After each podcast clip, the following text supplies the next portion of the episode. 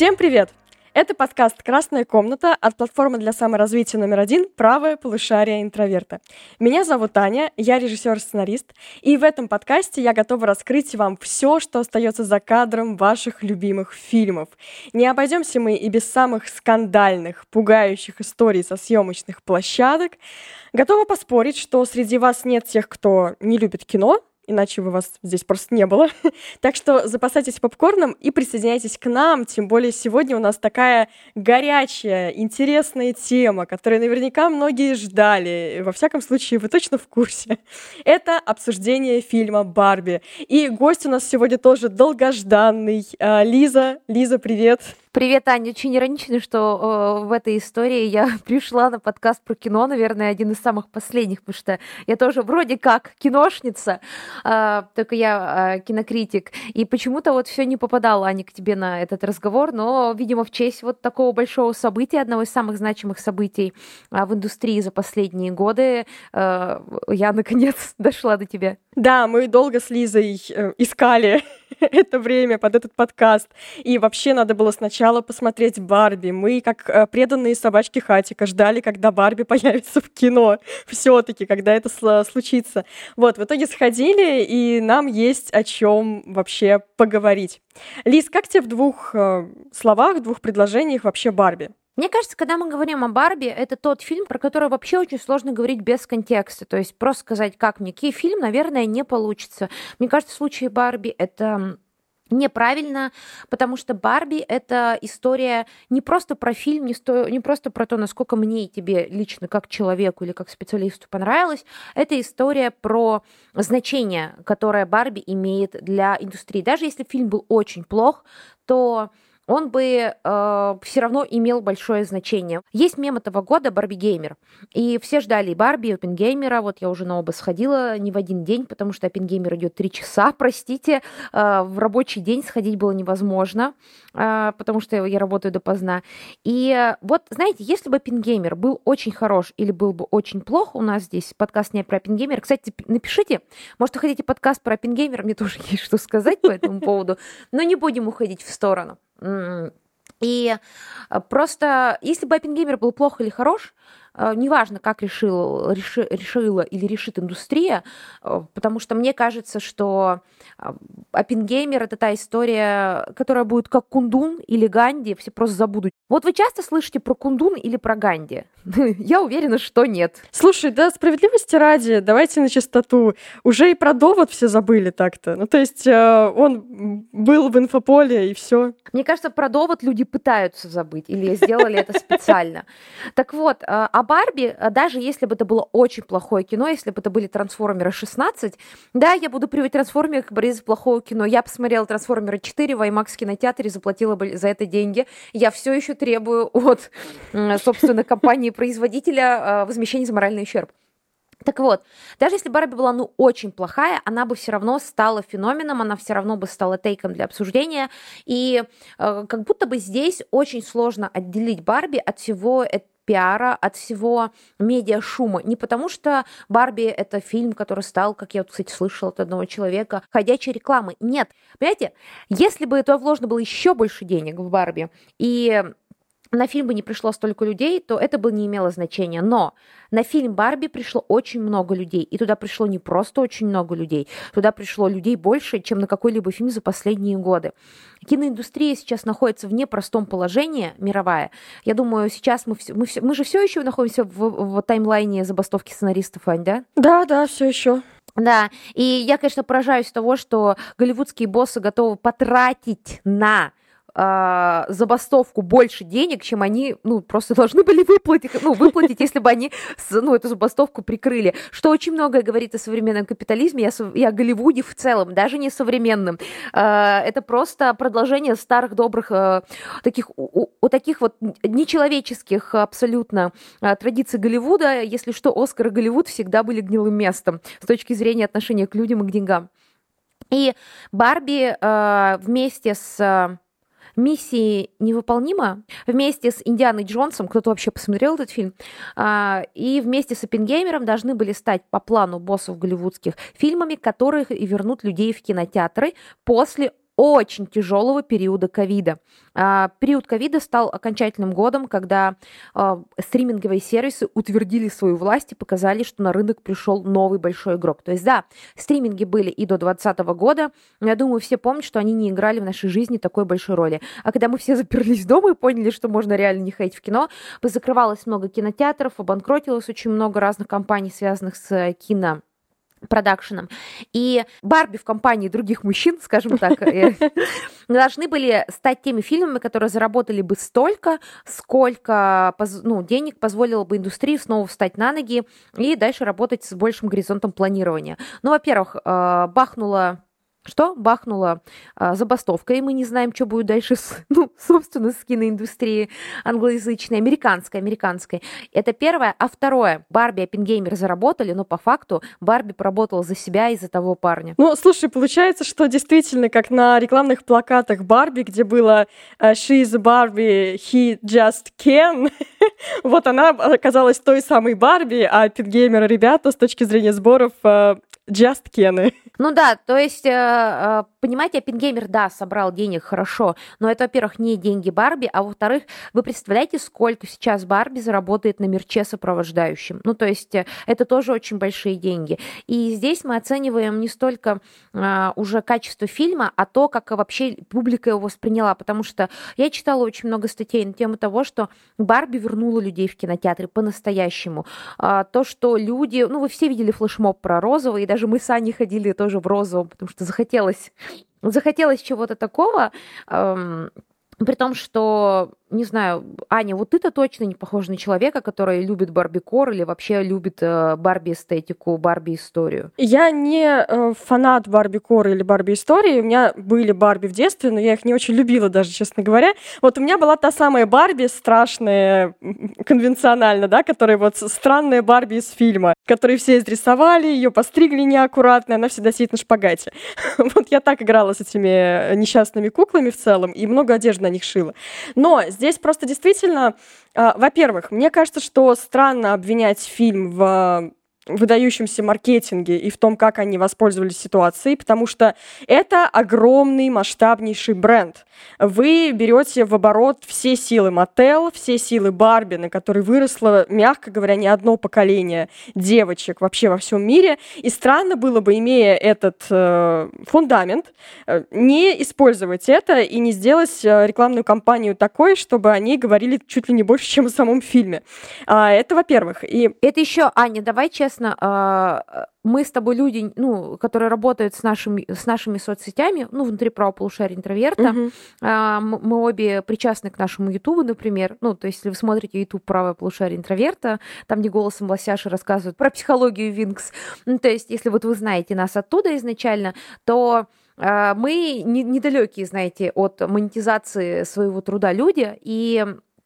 Я хочу сказать, что даже если бы фильм был отвратительнейшим, я сняла шляпу перед невероятной работой маркетологов. Реально, невероятной работой маркетологов. Это невероятно классная продуманная кампания. Да, многие говорили, что они устали от Барби, но если мы берем в больших цифрах, в больших величинах, это было сделано, знаете, с точностью дирижера в профессиональном оркестре. Каждая нота была очень вовремя, если мы смотрим с точки зрения маркетологов. И знаете что? Было много классных фильмов, которым бы не помешала хотя бы часть такой маркетинговой кампании, чтобы они пробились на рынок, если честно, которые прошли незамеченными. Да, даже тот же Оппенгеймер, по ощущениям, заехал, выехал по рекламе на Барби, на том, что это Барби-геймер, что у нас есть Барби и есть фильм Нолана, хотя фактически самодостаточной рекламы фильмов Нолана, мемов вокруг этого и так далее я почти что не видела, все было буквально заполнено Барби. И да, я Лиза сказала, не тот человек, который прям очень любит эту эстетику, к ней близок, но это настолько, в принципе, захватило, что у меня было искреннее желание тоже надеть свой единственный розовый пиджак и пойти в нем смотреть это кино. И в целом, на самом деле, фильм тоже к вопросу о том, что некоторые считают, что это буквально большая рекламная кампания, а за ее пределами пустышка, что вы придете в кино и не получите вообще никаких впечатлений, или даже у вас это будет раздражать. Мы видели, кстати, некоторых людей прямо в кинотеатре. Но там один мужчина ушел. Один мужчина, да, один мужчина. Я как раз про него. За 10 минут. Мы так смеялись, да, просто представьте, да, чуть-чуть не досидел, чуть-чуть. Там уже была встреча с Рут Хэндлер, то есть вот самый-самый финал практически, когда Барби становится человеком. И прям чувствовалось, что он так грузно поднимается с этого своего кресла и в негодовании покидает зал. Но в целом были даже аплодисменты. И вообще Барби — это, на мой взгляд, история, которая, да, не претендует на какие-то лавры великого кино, но, во-первых, оно действительно сильно повлияло на индустрию, и, во-вторых, это, на мой взгляд, ровно то, чего мы все ждали от Барби. Это очень понятная, точное высказывание, которое Грета Гервиг продемонстрировала. Это прекрасная Марго Робби, это потрясающий Райан Гослинг в роли Кена, честно.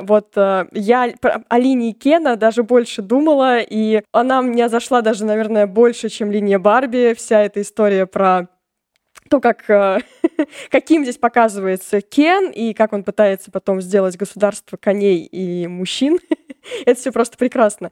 То есть это развлекательное, классное кино, которое дает нам возможность действительно получить удовольствие от этого просмотра, окунуться в эту атмосферу. Очень здорово, что Грета Гервиг действительно довела до полного абсолюта пластиковость своего мира. То есть это не только какой-то там первая часть, небольшой отрывочек, да, который мы уже все видели в трейлере. А это действительно прям эстетика, доведенная, выдержанная на протяжении всего фильма. И это очень круто. И то, как здесь, в принципе, Гервиг играет с различными и отсылками, естественно. Очень много различного там Кубрика, еще всякого. Да в смысле много Кубрика? Этот фильм через сцену Кубрик. Там буквально начала, собственно говоря. Он через сцену с Кубрик. Помимо этой сцены с пупсами, которая, кстати, очень многих расстроила и показалась им очень агрессивной и все остальное. Но я не знаю, мне кажется, люди просто очень чувствительные. Я редко говорю, что люди слишком чувствительные, но тут я это скажу. Там просто даже какие-то бытовые сцены, которые мы потом видим, они кубриковские абсолютно. Если у вас была ассоциация с Уэсом Андерсоном, не случайно, что Уэс Андерсон тоже очень многое вытащил у Кубрика. Как там? Кубрик это и есть кино, многие говорят. Не один Кубрик, конечно. Но я думаю, можно взять 5 режиссеров, и они все, по сути, являются, мудбордом современного кинематографа. Да, и помимо отсылок, помимо того, что картина очень здорово общается со зрителями, иногда прямо напрямую, то есть когда у нас появляется момент с тем, что слишком красивая, конвенционально Марго Робби говорит о том, что она больше не красивая, и это буквально, вероятно, даже голос самой Греты Гервиг за кадром комментирует. То есть мне еще, знаешь, что очень понравилось в Барби? Что она, с одной стороны, очень здорово выдержана в одном стиле, продумана, в ней нет ничего лишнего. С другой стороны, это как будто бы фильм, который расслабился и делает, что хочет, как поется в одном знаменитом хите. Вдруг оп, и у нас появляется какая-то история с закадровым голосом. Вдруг оп, и мы переносимся в совсем иной мир, да, где все по-другому.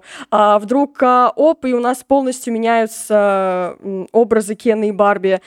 Внезапно появляется компания Mattel, которая тоже сюда вливается вполне себе. И это все как будто бы сделано действительно на таком драйве режиссерском, актерском. Это чувствуется, как мне кажется, и это очень здорово помогает фильму действительно в нас вызвать те эмоции, на которые он рассчитывает. Я не знаю, фильм абсолютно точно не идеальный, там есть к чему докопаться, правда есть к чему докопаться. Например, линия про боссов Mattel, я вообще не понимаю, зачем она нужна. То есть, мне кажется, ее можно вырезать, фильм вообще ничего от того не потеряет. Как у многих голливудских фильмов, которые по факту очень сильно контролируют продюсеры, там очень затянутый третий акт, то есть, мне кажется, третий акт Барбиленди очень затянут, и меня утомила длинная сцена боя, я не буду сейчас тут спойлерить, ты поняла, про какую сцену боя, ее можно было порезать в 3 раза, и вообще бы ничего фильм не потерял, даже лучше бы стало. Порезать немножко линию героини с дочерью тоже бы стало лучше, но Вообще, в целом, эти фильмы, эти недостатки не делают фильм плохим, они просто делают его не идеальным. Как мы уже говорили, Барби справляется свои задачи, она не пытается... Грета Гервиг не пыталась нам заявить, что она сняла принципиально новое кино, какое-то откровение и так далее, хотя там есть достаточно интересные, хорошие мысли, которые остаются у тебя в голове. Я считаю, что «Барби» — это по Эйзенштейну эталонное кино-аттракцион. Оно захватывает, оно держит внимание, оно развлекает, оставляет какие-то мысли, причем достаточно прямо их говорит, но не разжевывает и не сплевывает в рот, как птенцу. Ну, то есть, в целом, там хорошая актерская игра, приятный визуальный ряд, отличный монтаж. Мне очень понравился монтаж. Сейчас на меня все будут плеваться. Монтаж лучше, чем в «Оппенгеймере». Ребята, в «Оппенгеймере» я не знаю, что с монтажом. Это очень плохо, плохой монтаж. Ну, прям именно монтаж очень плохой. Та прекрасная, саундтрек. Фильм — это комедия. Он забавный, но он еще и самоироничен по отношению к себе. И я бы сказала, что из ожиданий, ну, обещаний, скорее, которые мы видели из маркетинговой кампании, здесь нет только одного. И это неплохо. Я не считаю, что это плохо, но оно точно есть. Это фильм вообще не про феминизм. То есть он, да, конечно, типа про феминизм, типа про женщин, но на самом деле он вообще не про это. Он скорее про гендерные роли в целом, а гендерные роли в целом это, ну, не является чистым вопросом феминизма. И он про смерть. Ну, то есть он в целом про смерть и про то, на что мы тратим свою жизнь. Да, конечно же, можно копнуть глубже и сказать, что когда нам говорят в конце фильма, что человек смертен, а идеи вечны. Мы как будто говорим о смене поколений феминизма и так далее. Там даже есть такие забавные подколки для своих, типа для тех, кто там уже не то что Симон де Бувар, там где уже Джудит Батлер наизусть знает. Но на самом деле общий посыл фильма, он вообще не про феминизм, он скорее про страх смерти и про то, что важно в жизни. Семья, любовь, близкие, самореализация. В этом смысле фильм вообще, знаете, ну как бы все ожидали, что это будет феминизм для чайников, но на деле там есть вот одна сцена с монологом, ну, про феминизм для чайников. И я не считаю, что это плохо, я считаю, что очень многие ругали просто, я читала про то, что вот этот монолог, ты понимаешь, о каком я, тот монолог перепрограммирования. И он, многие ругали, что это как из рекламы прокладывают в 2012 году. Я считаю, он был вообще вполне уместный. У нас в зале кто-то даже хлопал. Ну, у нас был полный зал, сколько ты помнишь. Да, и кто-то хлопал, и я подумала, ну, это фильм, рассчитанный на очень широкую аудиторию, и мысли там хорошие высказаны. И если вы считаете, что все умные мысли должны высказаны быть с очень серьезным лицом и в фильме, где мы смотрим 15-часовую драму социальную о несправедливости, то это не так. Еще, кстати, вспомнила недостаток. Нам не объяснили, как произошло перепрограммирование в Барби-ленде. В смысле, вообще уже в таком полном масштабе имеешь в виду? Нет. Когда они туда приезжают, да, кстати, надо сказать, что будут спойлеры, и так выключайте, если вы не хотите спойлеров. Когда она возвращается Барби в Барби-ленд, она узнает, что Кен вернулся. А, и когда там уже Кен. Да. А как Кен это сделал? Почему это произошло? Как нам никак это не объяснили? Ну да. Ну, на самом деле, мне кажется, что конкретно это, ну, в целом, можно съесть эту условность, что нам никак не объяснили. Да.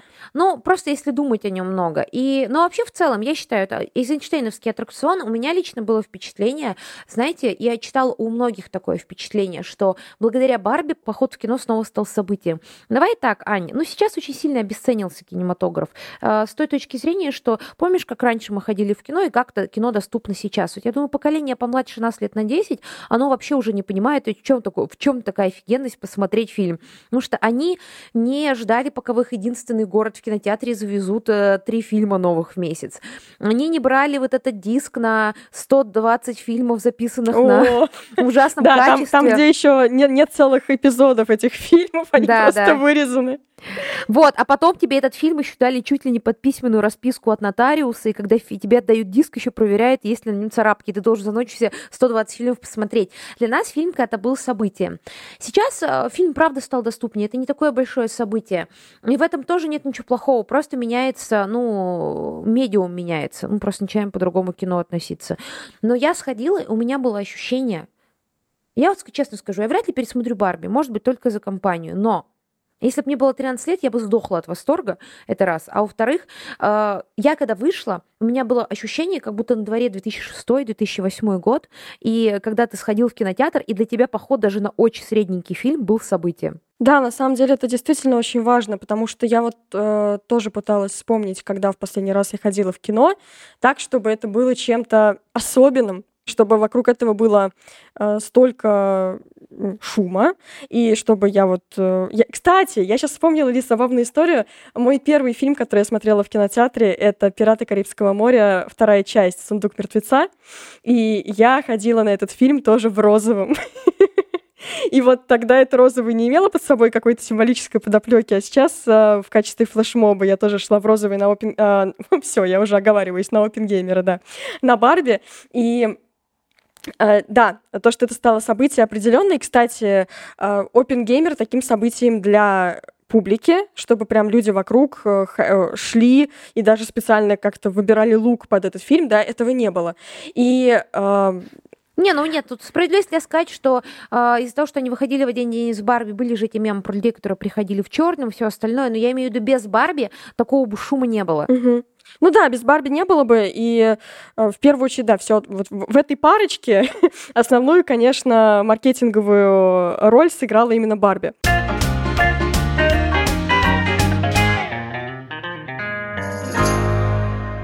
Еще возвращаясь к самому фильму, к тому, что его обвиняют в некоторой, например, вот этой буквальности некоторых посылов, то, что у нас все самое важное как будто бы проговаривается словами. У нас проговаривается словами то, как женщинам живется в реальном мире, и это вот этот большой монолог героини, которая перепрограммирует Барби после того, как в их Барби-ленд пришел патриархат и государство коней и мужчин. С другой стороны, там есть еще определенные, тоже очень такие буквальные вещи в диалогах, когда, например, Барби вместе с Кеном попадает в реальный мир, и тоже они все, и он, и она, обговаривают буквально то, что они думают. Она говорит, что на нее как-то сально смотрит, ей это не нравится. Кен в восторге от того, что здесь мужики такие сильные, ездят на лошадях. И это все вот буквально они рассказывают. И если говорить про, такие неписанные, но тем не менее плюс-минус правила, да, считается, что какое-то буквальное проговаривание важных главных мыслей в кино, это ленивый прием. То, что вы же смотрите, а не слушаете, вам важно это показать, а не рассказать это в чьем-то диалоге, даже если это главные герои. Но что касается Барби, честно, я думаю, что здесь это очень уместно. Вот как весь этот пластмассовый фильм собран в этой стилистике. И перед нами куклы, они инфантильные, они наивные. То, что они действительно общаются так и все самое важное проговаривают, это очень здорово мэчится с тем, как в принципе сделан фильм, как он выглядит, как он позиционируется. И здесь никакого диссонанса по отношению к этому. Еще я вспомнила, что вот ты начала, Лиз, тему про то, что это не феминистический фильм. И действительно же в конце у нас посыл, я бы сказала, просто общечеловеческий, про то, что, грубо говоря, все равны, да, что важно быть... ты можешь быть Барби, и ты будешь важна в Барби-ленде, а ты можешь быть Кеном, и ты тоже перестанешь быть просто Кеном, ты будешь... Кеном с артиклем, скажем так, действительно тоже имеет значение. И нас нам показали определенные вещи, связанные, естественно, с тем, как живут женщины в реальном мире. Нам показали в качестве некого зазеркалья мир Барби-ленда изначально, но пришли мы по итогу к, равенству и братству, и действительно к идее про важность определенных вещей в жизни, про смерть. Я еще здесь увидела историю про взросление, и в целом она же очень свойственна Грете Гервиг. У нее в целом про это фильмы, и ее совершенно еще такой камерный фильм, но мне очень нравится на самом деле «Леди Бёрд», и «Маленькие женщины», где тоже про взросление фактически. И Барби здесь тоже проходит как будто бы еще и путь взросления. И даже то, что самый-самый финальный эпизод, финальная сцена, это спойлер, поход к гинекологу после того, как она становится уже человеком. В Биркинштоках причем. То есть как с этим выбором таблетки. Да. То есть здесь еще и видится вот эта история про то, как девочка, ну, как бы главная героиня, взрослеет, становится взрослым человеком. И как бы здесь важно очень и оба слова, и взрослым, потому что изначально мы видим действительно очень такой мир розовый, детский, как будто бы, да, сквозь призму детского восприятия, и человеком, потому что идея по итогу становится человеком. Кстати, я заметила очень забавный момент в «Барби», когда у нас одна из героинь — это дочь Саша, ну, то есть это девочка, которая является дочерью хозяйки Барби. Это очень сложная система, но если вы смотрели, вы поняли. Тут стоит сказать, кстати, что мне еще очень понравилась Барби, и почему, может быть, на меня, на старую женщину, она так повлияла, потому что Барби возвращает традиции семейного кино 90-х, начала нулевых. Вот эта дурацкая погоня с глупыми боссами компании, вот эта обязательная линия про семью и про девочку с мамой. Это же все как будто бы зеркальное отражение фильмов 90-х, эти приемы. Если вам казалось, что эти линии как-то очень странно, грубо сделаны, они специально так странно, грубо сделаны, потому что это стилизация под семейное кино 90-х, если вы очень молоды, дорогие слушатели, то вы, наверное, не поймете прикола, потому что сейчас вне контекста 90-х и начала нулевых, когда вы не смотрите это на кассете задрипанной, где записана еще реклама других фильмов вот таким голосом, то вы, наверное, вам это не будет близко, не потому что вы глупая, а потому что некоторые вещи очень хороши в контексте времени. И вот в контексте времени мы все выросли на семейном кино 90-х. Это было очень приятно увидеть. Это было очень прикольно для меня, как для зрителей, который на подобном вырос. Я не думаю, что мы можем оценивать с точки зрения хорошо или плохо, что этого в кино больше нет, потому что кино — это, ну, структура постоянно меняющаяся. Просто очень приятно было увидеть эти приятные отсылки. Они вот возвращают нас в детство, когда Барби, ну, она имела большое значение. Там даже был такой забавный момент как раз про переход поколений. Ее дочь, ее же зовут Саша, ее подругу зовут Джейд, Ясмин и Хлоя, и они выглядят и зовут их как кукол Братц. Да-да-да, точно такая еще отсылочка. То есть нам показывают, что мир меняется, поколение меняется. Кстати, забавно, что кукол Братц сделал человек, который ушел из компании Mattel, кстати говоря, в свое время. Это как DreamWorks и Disney, да? Да, ну типа того. Я просто на самом деле как раз тот человек, который очень любил Барби, которому нравится не то, что барбикор эстетика, а именно кукольная эстетика. Я очень всем так, ну типа, я не супер фанатка, но я достаточно увлеченный этим человек. Я там, знаете, читаю про коллекционные куклы постоянно, чего выпускают, там, Барби, и не только какие коллекционные куклы. То есть у меня до сих пор лежит, я не отдала никому, никуда не выбросила. У меня до сих пор лежит фирменная Барби, фирменная Братц. Еще была линейка кукол My Skin. И я вообще, типа, удерживаю себя от того, чтобы не начать коллекционировать сейчас каких Monster High или новых Барби, или Disney кукол. Ну, короче, вот это сейчас. Я вообще слежу за всей этой историей. Я такая: Лиза, ты не миллионерша, успокойся, тебе не нужны коллекционные куклы. Но для меня это было близко. Мне очень понравилась эта история тоже про классно визуализированный кукольный мир, но мне кажется, Барби вытягивает не только харизматика Марго Робби и Райана Гослинга, безусловно, они оба там хороши, просто... Ну, давайте так, Райан Гослинг всем больше понравился, потому что, во-первых, мы привыкли видеть... Райана Гослинга с очень серьезным лицом в «Драйве», в «Бегущем по лезвию». Хотя я всегда говорила, что его лучшая роль до Кена — это была в фильме «Славные парни». Если вы его не видели, посмотрите, это восхитительная черная комедия, я ее обожаю. Вот там я впервые увидела смешного Райана Гослинга, и я считаю, что это ему дается лучше, чем драматические роли. Второе — это то, что Марго Робби уже играла странных героинь. Ну, то есть она уже была Харли Квинн, например, и она была... совершенно роскошный Тони в «Тони против всех». Ну, такой противоречивый, странный. Я вообще считаю, что Марго Робби... Я жду от нее какой-то оскаровской роли про самую неприятную женщину в мире. Ну, вот честное слово. Что-то типа «Авиатора» Скорсезе, только про женщину. Мне кажется, она рождена для такой роли.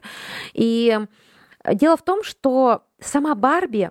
И это не ошибка Греты Гервиг, не ошибка сценария или режиссуры. Она отвратительная до зубовного скрежета положительный персонаж. Я человек, который смотрел эти мультики Барби, читал эти журнальчики, и нам показывают, как ломается комплекс отличницы, как ломается комплекс хорошей девочки. Это очень такая отзывающаяся вещь.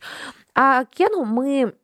сочувствуем просто потому, что в нем есть отрицательные черты. Он показывает, ну, себя не с самой лучшей стороны, и как будто его вынудил этот весь патриархат. Потом узнает, что он вообще... Ну, когда узнал, что патриархат не про коней, ему, в общем-то, и не так сильно понравилось. Вот. Это восхитительно. Кстати, фильм совершенно с точки зрения именно диалогов, тот, кто занимался диалогами в этом сценарии, он молодец. Диалоги очень легко слушаются, они смешные, иногда даже шутки какие-то пролетают, ты потом их задним числом понимаешь. То есть в этом смысле все продумано.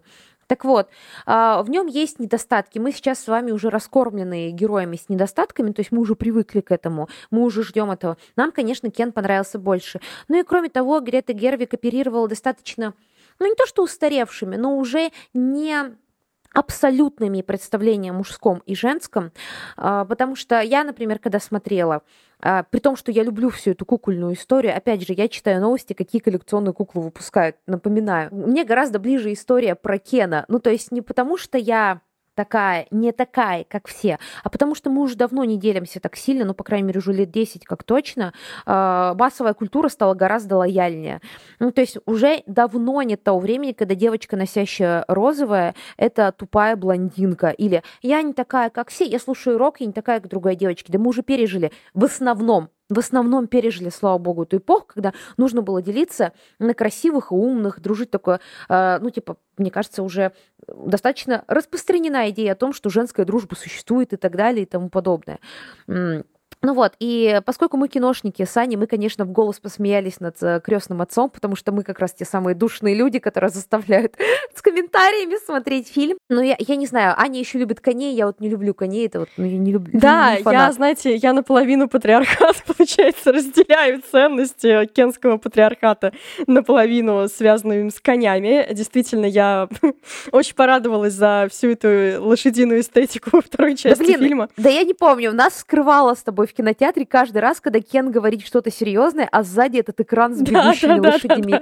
Просто у нас истерика была. Так вот, и мне кажется, это либо это Грета Гервиг, ну, правда не продумала, либо это реально осознанное. Ведь нам показывают, по сути, Кена, мужчину, в роли женщины, то, что он живет интересами своего партнера, он всегда за ней. Ну, то, с чем чаще сталкиваются женщины в реальном мире, чем мужчины. С другой стороны, нам показывают кризис Барби как некого идола, идеи, лица. И, ну, по сути, фильм «Барби» — это история про кризис среднего возраста у обычного персонажа мужчины. Так вот, возможно, это осознанная история, и Грета Гервиг просто умнее, чем нам показалось. Она показала, что как раз глупо говорить о патриархате, матриархате, тянуть в какую-либо сторону, потому что уже давно роли достаточно сильно смешались, по крайней мере, в западном обществе. Ну, про Америку точно, там, не знаю, для России, я думаю, это в большей степени актуально, чем, например, там, для Ближнего Востока. Ну, потому что мир неоднородный. И я просто про то, что роли давно смешались, роли очень сильно смешались, и, ну, и идея о том, что есть Барби-ленд или Кинляндия, ну, типа, это достаточно абсурдная идея. Мы живем с вами в мире, где мы должны быть вместе и должны сотрудничать. Хотя, конечно, Грета Гервиг, как женщина в достаточно мужском мире Голливуда, не удержалась от шпильки вроде Кена пока рано быть судьей верховным, давайте начнем с палаты пониже. Потому что в целом очень часто женщинам это и говорят. Тут, конечно, стоит сказать, что, несмотря на то, что мы обсуждаем вот эту гендерную историю, основная мысль, как правильно сказала, это про смерть, потому что, по сути, это взросление, да, это взросление, это еще и страх того, что останется после нас. По сути, это фильм исследования того, что останется после нас. Главной героине вот из живого мира, которая хозяйка Барби, она оставляет после себя дочь. Рут Хэндлер оставляет после себя Барби, то есть идею наследования, ну, то есть идею какую-то созданную.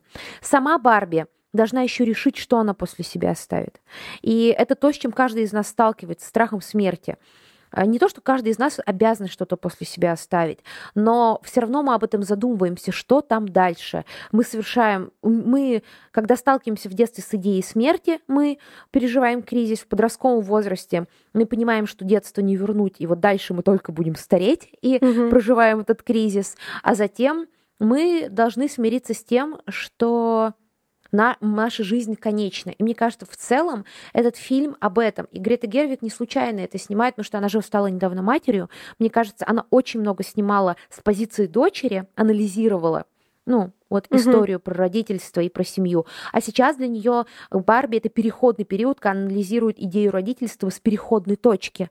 И она уже вступает в роль матери. И в целом Барби — это история про большую мать. Это про создательницу Барби, это про собственно, вот эту героиню, которая с Барби, и, ну, которая с Барби путешествует, которая как раз их всех перепрограммирует. И в самом мире Барбиленда, поскольку они там все не настоящие, они не способны после себя оставить что-то, ни детей, ни идеи, ни достижения, потому что они живут в этом Неверленде для девочек, только там не Питер Пэн, а Барби. Вспомни, вот эта беременная Молли, она же постоянно беременная, она не рожает, потому что жители Барбиленда, они расплачиваются за свою вечную молодость и идеальность, и счастье, тем, что они не умирают, но, значит, и не развиваются, ничего после себя не оставляют.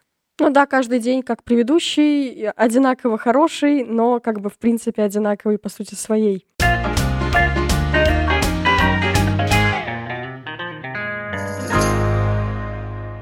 Вообще, мы уже говорили еще и о том, что это очень киноманское кино, по сути, и Грета Гервиг там... и отсылается к разным фильмам, и даже дает свое субъективное мнение по поводу других фильмов. Это и то, как все это начинается с Кубрика, как это потом все похоже на Кубрика. Это и то самое кино 90-х, о котором говорила Лиза, очень здорово.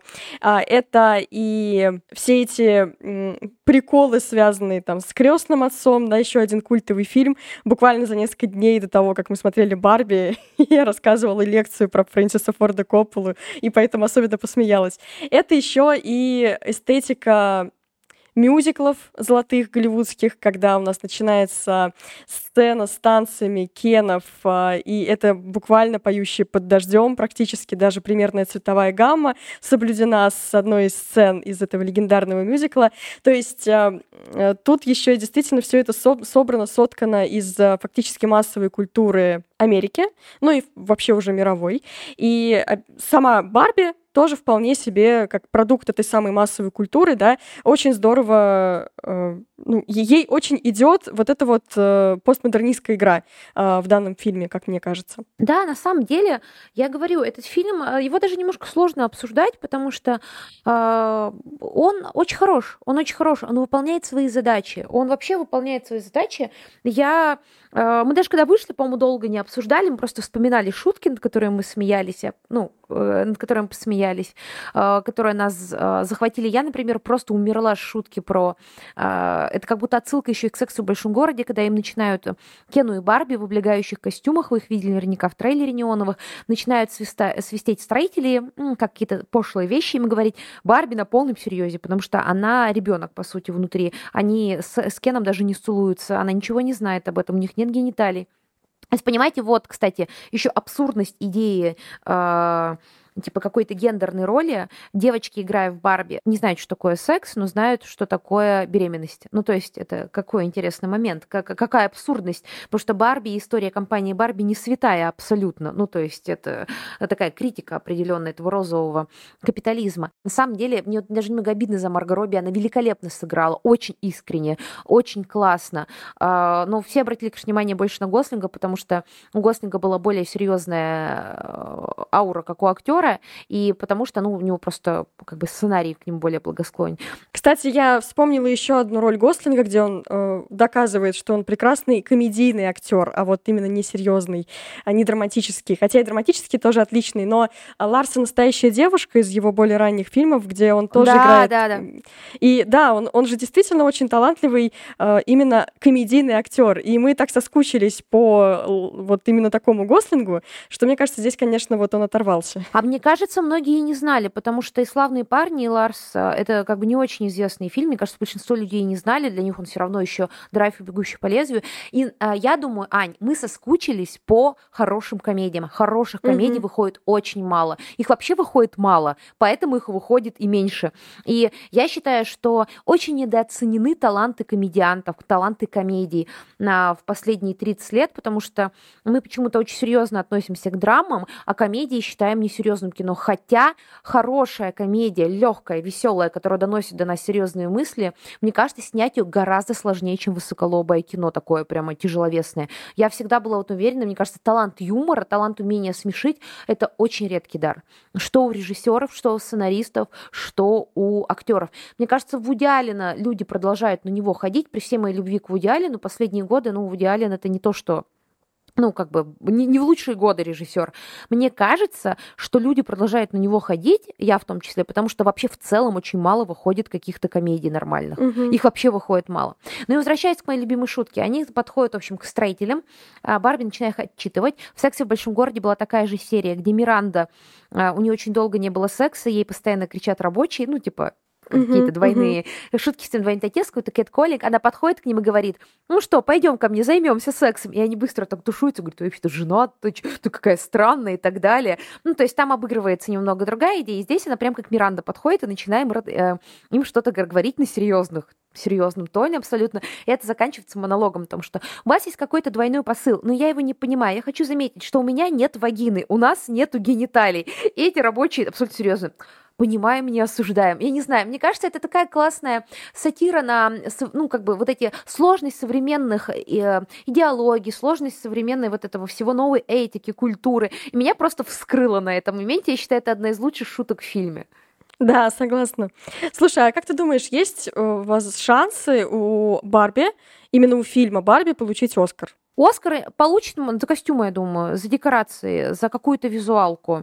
Возможно, благодаря песне «He Just Can» точно будет номинироваться за саундтрек.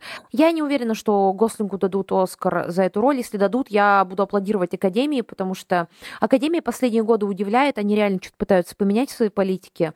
Но «Барби» не оскаровский фильм. Ну, то есть это не оскаровский фильм. Если, ну, давайте так, если «Барби» реально дадут Оскар, я очень удивлюсь. Я думаю, что если Грета Гервиг получит Оскар, ну, не за «Барби». Она все-таки немножко другой режиссер. Это история про деньги, в этом ничего плохого нету, я считаю. Я думаю, большое такое, знаете, такое кино-катарсис, экзистенциальное кино перерождающее, которое Грета Гервиг снимет, она снимет его позже. Я не знаю, с кем в главной роли, но не знаю, как она его снимет. Но я думаю, что ее «Леди Бёрд» вырастет и превратится вот в такую большую драму, которая станет... фильмом из учебников по кино. Барби скорее ждет другая судьба. Я думаю, Барби не будет оскаровским фильмом. И, наверное, бы мне лично не хотелось, чтобы Барби стала оскаровским фильмом Гервиг. Мне кажется, она способна на что-то большее, чем Барби, при всем как бы того, что мне Барби понравилось. Но Барби 100% станет культовым. Это будет фильм, который... будут пересматривать. Это тот будет фильм, который будет косплеить, и люди будут его узнавать. Вот эта песцовая шуба Райана Гослинга.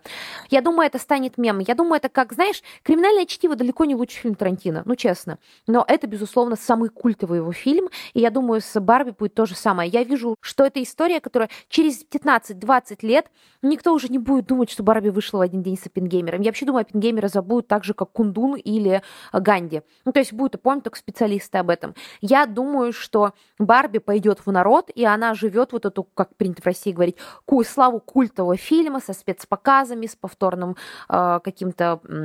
показывает, потому что большинство культовых фильмов, которые мы с вами знаем, не были лучшим фильмом своего года, не были лучшим фильмом своего режиссера, но они нашли ту интонацию, которая позволила им разговаривать с публикой и спустя 10, 15 и 20 лет запоминаться. И я думаю, это Барби станет тем фильмом, который вспоминает, там, будет вспоминать поколение, которое сейчас растет, вот как мы, когда росли в нулевые, мы вспоминаем культовые фильмы нашего периода. Кстати, друзья, насчет культовых фильмов и места, где можно больше узнать о культовых фильмах и вообще об истории кино.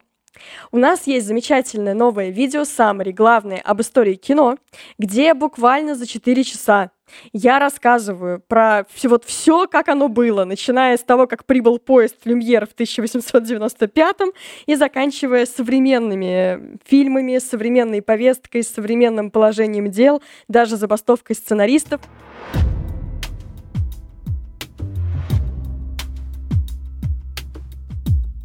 Кинетоскоп. Это изобретение, которое позволяло транслировать изображение только для одного человека. И вы можете себе представить, насколько с точки зрения бизнеса, а кино — это все-таки сначала бизнес, а потом уже искусство, выгоднее, когда вы один и тот же фильм показываете на большую аудиторию, на целый зал, а не для одного человека. Это умел делать кинематограф, а вот кинетоскоп не умел. Поэтому, несмотря на все попытки Томаса Эдисона буквально стать монополистом сферы кино в период раннего появления кино в целом, Поэтому это не получилось, и по итогу братья Люмьер считаются именно создателями кино. Но мы будем с вами иметь в виду, что был и Томас Эдисон, были и другие первооткрыватели и пионеры в разных точках вообще всего мира. Но завоевал мир все-таки кинематограф братьев Люмьер.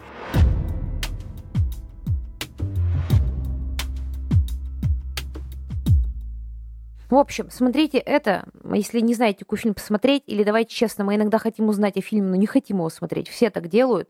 Еще можно заодно посмотреть, знаете, про феминизм, если вы хотите, и про смерть у нас есть саммари, то, что в Барби поднимается, и про моду, чтобы понять все про песцовую шубу Райана Гослинга. Друзья, в общем, смотрим бесплатно по промокоду «Кино30». Он у нас будет в описании, как и ссылка на наш сайт. Оформляйте бесплатный доступ на сайте, это для новых пользователей и держателей российских карт, а затем активируйте приложение. Приложение у нас работает в фоновом режиме. Вот вы как Барби врубили, заблокировали телефон, и дальше на самокатах, на машине, велосипеде, тандеме, роликах едем в Барби-ленд. Так что, друзья, пожалуйста, если вам интересно, прямо сейчас переходим, оформляем подписочку.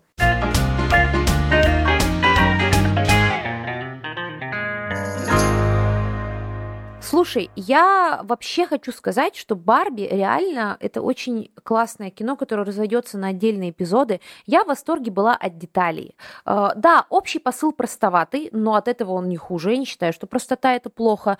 Жанр комедия и семейное кино отлично. Ну, затянутый третий акт. Ну, господи, где у нас не затянутый третий акт? У нас в Голливуде почему-то продюсеры считают, что если не разжевать третий акт, то зрители, видимо, умрут, жопа у нас отвалится. Я просто ненавижу это. Дальше. Что хорошо? Мне понравились детали. Они восхитительные. Вот знаете, бывают такие фильмы типа Барби, очень специфичных. Вот все самое прикольное было в начале. Но там эти моментики появляются до конца. Я обожаю эпизод, когда пытаются две героини сбежать из Барби-ленда, и с ними пытаются уехать Алан. Алан — это мой любимый персонаж. Я его обожаю. Алан-то как раз-таки жертва показывает нам то, что мужчины тоже страдают от патриархата, потому что Алан вообще не хотел жить этой Кена жизнью, он даже не Кен, он Алан. И мне понравилось, что в убежище странной Барби, где прячутся Барби, которые никому не нужны, что, кстати, очень хорошее социальное высказывание о том, что якобы вот эта история про патриархат, это тоже история про то, что кто-то туда не вписывается, и что вот этот розовый матриархат, который нам навязывают большие капиталистические компании, это тоже про систему угнетений, что мы вперед можем выйти только союзничая друг с другом, ну, где есть место всем. И Алан очень классный, потому что вот он вообще, он же даже в самом начале не участвовал в этих странных спорах между Кенами, когда они выясняли, кто круче. И вот это вот человек, который просто хочет жить своей жизнью, и мне нравится. Насчет деталей. Я думаю, что у каждого, кто уже посмотрел «Барби», и у тех, кто еще и посмотрит, действительно будут свои какие-то вещи из фильма, предметы гардероба, что-то еще, что вам прям западет в душу. У нас уже есть коллега, которая уже купила себе шубу, как у Райана Гослинга. Привет, Даша! Привет, Даша! Даша из подкаста «Женщина с косой». Я думаю, многим приглянулась, включая меня, прекрасная кофта из почти финала уже Кен, где написано, по-моему, I'm Ken enough, типа, тоже очень классная и стильная вещь. Я была в полном восторге от сцены, где Барби пытается успокоить Кена, сказать ему, что, с одной стороны, как бы им не нужно быть в отношениях. И тоже, кстати, очень классная вещь, классный посыл, да, что у нас есть вот это как будто бы идеальная с детства пара Барби и Кен, Кен и Барби, но здесь Грета Гервиг ломает вот эту историю и как бы их разделяет, каждый по себе. Да потому что, когда ты взрослеешь, начинаешь понимать, у Барби есть профессия, а кто такой Кен? Мы даже не знаем про его работу. Я вот читала журнал «Барби» в детстве, и там не было сказано, кем работает Кен. Кен просто чисто домохозяйка. Ну да, но это аксессуар, как бы. Это знаешь, как я работаю котом. Типа того. И там, когда в этой сцене она ему рассказывала, что вот давай подумаем по-другому. Прекрасная стояла тоже лампа с конями, вот такой вот абажурчик. Я всю сцену сидела и смотрела на эту лампу с конями и уже думала, я бы купила такую лампу с конями, честно. Да, там вообще весь дьявол в деталях, потому что даже в реальном мире, где у нас, казалось бы, такой более прозаичная история, вспомни компанию Mattel, там же сотрудники сидят в коробках, как куклы Барби сидят в коробках. Там куча маленьких деталек есть, и там даже, кстати, есть некое отражение тоже мира Барби, потому что вот этот вот сотрудник низшего звена, который потом с ними везде таскается, это же тоже, по сути, такой Алан, ну, то есть местного разлива. И у нас было куча деталек, типа, вот если персонаж, который появляется там 2 раза, по-моему, это муж главной героини, которая хозяйка Барби. Ну, давайте так, все видели такого мужа, все вы видели такого парня и такого мужа у своей подруги. Я умерла с его персонажа, как они говорят, папа справится, и они такие, папа справится в целом. Потому что это такой мама и дочь момент. Ну, знаете, тоже некая такая зеркалочка. Но мне понравилось, кстати, что, да, фильм-то во многом же зеркалочка, положение женщин, ну, в современном мире, но она не злая зеркалочка. Не то, что против злого, я люблю злое кино, я сама злой человек, я очень люблю злое кино. Но в Барби эта интонация бы не подошла. Для той широкой аудитории, с которой она хочет поговорить, ей бы не подошла, потому что, помнишь, несколько лет назад выходила «Джеки в стране женщин», на самом деле, с точки зрения кинематографа, достаточно посредственный фильм, который все обсуждали только за счет того, что нам показывают мир, где положение мужчин и женщин наоборот, и там какая-то очень такая патриархальная страна. Я посмотрела его, даже когда он вышел, он казался уже как будто чересчур натянутым, потому что кино про обратное положение мужчин и женщин первое вышло в 1904 году, и оно и то было интереснее, чем «Джеки в стране женщин». Да, точно. Вот, и в Барби мне понравилось, что она показала, что все сложнее, чем нам может показаться, и показала с какой-то иронией, с какой-то улыбкой, потому что никто же не считает, что, ну, вот эта мама и дочка не любят папу. Они просто, ну, это момент такой их истории, как в фильмах 90-х был момент, где отец с сыном пошли там вот преодолевать с этим, а мама дома посидит, телек посмотрит. Но здесь как бы такой момент. В этом нет никакой злобы, нет никакой обиды, ну, кроме того, что Грету Гервиг, очевидно, достали с Фрэнсисом Фордом Копполой, единственный злой момент, и с «Крёстным отцом». Но очевидно, что это история, которая показывает, что есть другие пути, и другие пути для всех, и что все гораздо сложнее. Вот куча деталей, которые об этом говорят, очень приятные. Например, Грета Гервиг подняла вопрос, мы, кстати, не получили ответ, а где все это время жили Кены? Да-да-да. Она же сама спрашивает об этом, ну, в плане, там, внутри фильма буквально этот вопрос, да, и как бы ответ зависает в воздухе, просто вопрос риторический. Да, где жили Кены? А потом, конечно, вопрос еще про то, что они прямо в фильме спрашивают, почему компании Mattel руководят мужчины. И там вот это, конечно, Сэн говорит, я люблю женщин. Ну, то есть, да, это очень простая, это часто используют этот троп. Вот недавно выходил сериал на Hulu «Экстраординарное», мне понравился. Он такой приятный, пару вечеров скоротать, как раз скоро 2-й сезон. Может, слышала про мир, где у всех есть суперспособности, а у главной героини нет? Вот, и там есть сцена неплохая, забавная, про то, как там мужчины между собой спорят, кто из них больше достоин защищать женщин, кто из них меньше сексист. И один из них говорит, у меня есть мать, у меня есть сестра, а у меня там что-то еще. Потом говорит, а у меня есть девушка. Он говорит, а у меня нету девушки. И знаешь, что это значит? Что я не объективирую женщин. И второй достает карту, типа, а я читал Джейн Остин просто так. И...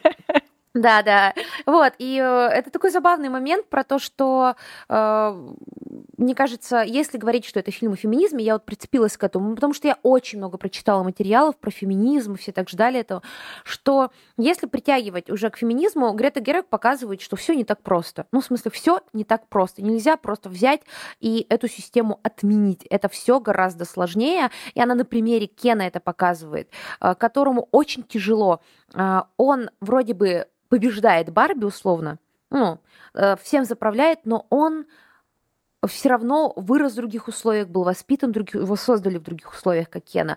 И он все равно скучает, он все равно чувствует вот эту потребность. И Кен, я очень жду фильм, где «Ешь, молись, люби» про Кена, где он ищет себя. Это мое ожидание, потому что на самом деле Кен больше похож на среднестатистическую женщину сейчас. Многие из нас очень любят пиво, пушистые шубы, тусоваться с друзьями. Вот. И многие из нас любят лошадей. Снова же к вопросу о том, что Кен в этом плане даже ближе как будто бы к нам герой, да, менее идеальный и действительно похожий на, вот как Лиза сказала, среднестатистическую женщину. Как ни странно. Ну, я просто к тому, что моя жизнь, наверное, идеальная, больше похожа на жизнь Кенляндии, чем жизнь Барбиленда. Потому что, во-первых, я ненавижу каблуки, во-вторых, я Я не леди, я далеко не леди. Хотя я пришла в Total Pink луке, потому что у меня такой есть, но я просто про то, что Кен как бы к нам поближе, потому что мы же росли в фильмах, где главными героями всегда были мужчины. Ну, то есть, и так или иначе, это все такая непростая история. Я считаю, что фильм прекрасный. То, что мы с тобой обсуждаем, и очень сложно дать какие-то однозначные ответы, это здорово. Мне очень понравилась сцена, когда... Там есть очень искренние моменты, такие чисто Грета Гервиговские. И один из них, он меня сильно впечатлил. Он, это, наверное, самый кинематографичный момент фильма, когда Барби сидит на остановке, с бабулей, и она говорит бабушке, и вы очень красивая. И я не знаю, Марго Робби, ну, супер недооценена в этом фильме, все говорят о Гослинге. Она очень тонко передает разные эмоции. Ты прямо с ней хочешь плакать. И меня прямо очень сильно за сердце взял этот момент. Мне показался он очень искренним, сильным. И исходя только из этой сцены, я хочу сказать, что я жду от Греты Гервиг какого-то совершенно опустошающего фильма, который заставит нас не развлечься, как на Барби, что тоже хорошо, а прям вот выйти с ощущением того, что вас до дна выплескал этот фильм, и вам нужно как-то заполнилось чем-то новым, и вам нужно это прожить. Да, и, кстати, эта сцена, она уже развирусилась отдельно по соцсетям. Я уже видела миллионы лайков под этим отрывком там в различных соцсетях, названия которых мы называть не будем. И, кстати, с одной стороны, она очень такая действительно тонкая, искренняя, и при этом она еще и уходит в иронии, да, потому что когда Барби говорит этой бабушке, что она красивая, бабушка с очень гордым видом говорит: «Я знаю». И это уходит в иронию. Слушай, ну Грета Гервиг, ну, я не знаю, честно говоря, разводятся они сейчас с Ноа Баумбахом или нет, потому что что-то я слышала такие новости. Вот, ну просто и Ноа Баумбах считается наследником Вуди Аллена. Но мне кажется, что вот после Барби Грета Гервиг, ну, очевидно же, они с Баумбахом много работали, и у них похожая стилистика на самом деле, что Грета Гервиг на самом деле вот в Барби, если мы возьмем только сценарий, отдельные диалоги, какие-то вот то, как она вписывает какие-то моменты, и давай так, сцена про соблазнение Кенов, это куда больше Вуди Аллен, чем все наследники другие Вуди Аллена, типа братьев Савди или типа... самого Ноа Баумбаха. Не потому, что мне не нравятся Савди и Баумбах, они мне нравятся, но просто если мы берем золотого Вуди Аллена, который немного абсурдный, немного подающий в крайности, очень ироничный, это Барби как раз-таки. И я думаю, давайте вспомним, что Вуди Аллен — это режиссер фильма, где огромная грудь прыгает по холмам и убивает людей. Мне кажется, вот здесь как будто Грета Гервиг нащупала. Сначала она снимала очень искреннее кино, такое без юмора почти, очень искреннее, хотя и с юмором. А теперь в Барби она опробовала себя в комедии, и я жду вот чего-то такого, где будет очень силен вайб молодого или там как среднего возраста Вуди Аллена, которого я, конечно, очень люблю. Да, друзья, если вы слушаете и пока что не очень понимаете, где связь между Вуди Алленом, Гретой Гервиг и Барби, то очень советую вам приглядеться к нашему профессиональному курсу «Кинокритик». Там Лиза и я даем вам полную университетскую программу. И Саша Кечик, да, это еще один наш прекрасный лектор и киношник. Вы могли его слышать на других подкастах просто. Если вы вдруг слушаете нашу мультивселенную подкастов, он тоже у нас появляется в разных. И на этом профессиональном курсе, гигантском, просто необъятном, как мне иногда кажется, мы даем полную университетскую программу по кино, гигантский блок по истории кино, философии кино, эстетика кино, все кинопрофессии, базовые знания о них, драматургия, то есть буквально все, что вам необходимо, чтобы начать разбираться в кино действительно на профессиональном уровне и чтобы, например, начать вести свой собственный блог и его активно развивать. Или освоить дело, связанное с организацией своих киноклубов. Вот у нас есть замечательная наша студентка, одна из первых, Нина, привет, если вдруг ты слушаешь наш подкаст. Она проводит потрясающие, очень атмосферные киновечера. Я, кстати, думаю, что не 100% будет киновечер по Барби, если нет, то, ну, Нина. Он проводится, я уже видела у нее анонсы. Ну, я даже не сомневалась. И, в принципе, она сама говорит, естественно, что ей очень много дал наш курс, что он дал ей и уверенность, и базу знаний, которая ей была необходима.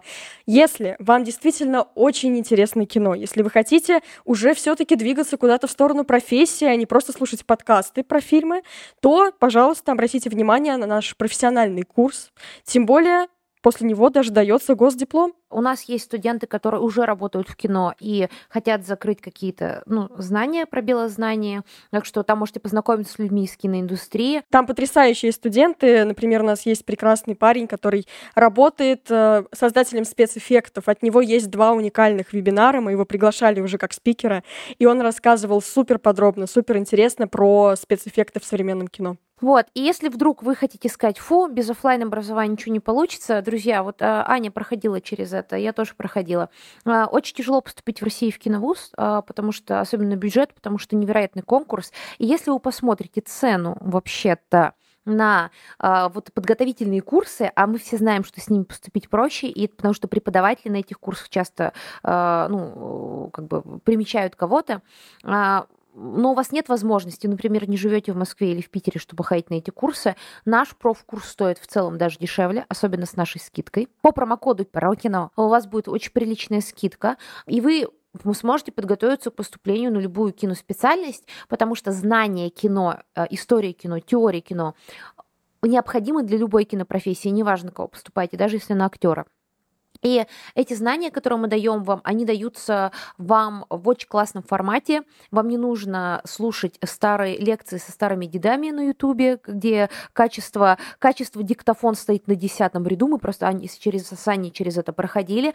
У вас будет в чате задать возможность куратору вопрос и спросить все, что вам непонятно, сдать свои домашние работы на проверку, чтобы мы дали вам фидбэк. То есть эта история самостоятельно кино изучать очень-очень сложно, потому что вы не знаете, что посмотреть, вы не знаете, на какие книги обратить внимание, вы иногда просто не понимаете таймлайн, который происходит, и контекст, который происходит в мире, в 50-е, в 60-е, в Иране, в Японии и так далее. Мы все это на этом курсе даем, поэтому если вы хотите сделать первый шаг к миру кинематографа, то вот наш курс — это прямо супер отличная стартовая площадка, которая на самом деле закрывает очень много всего, но в том числе это хорошо работает как способ для поступления. Поэтому, если вы следующим летом планируете куда-то поступать, я советую вам покупать наш курс со скидкой и спокойненько по нему готовиться. Вы будете точно готовы ко всему уже после этого. Да, друзья, а мы с вами прощаемся. Пишите, пожалуйста, в комментариях, как вам наш выпуск, как вам Барби, естественно.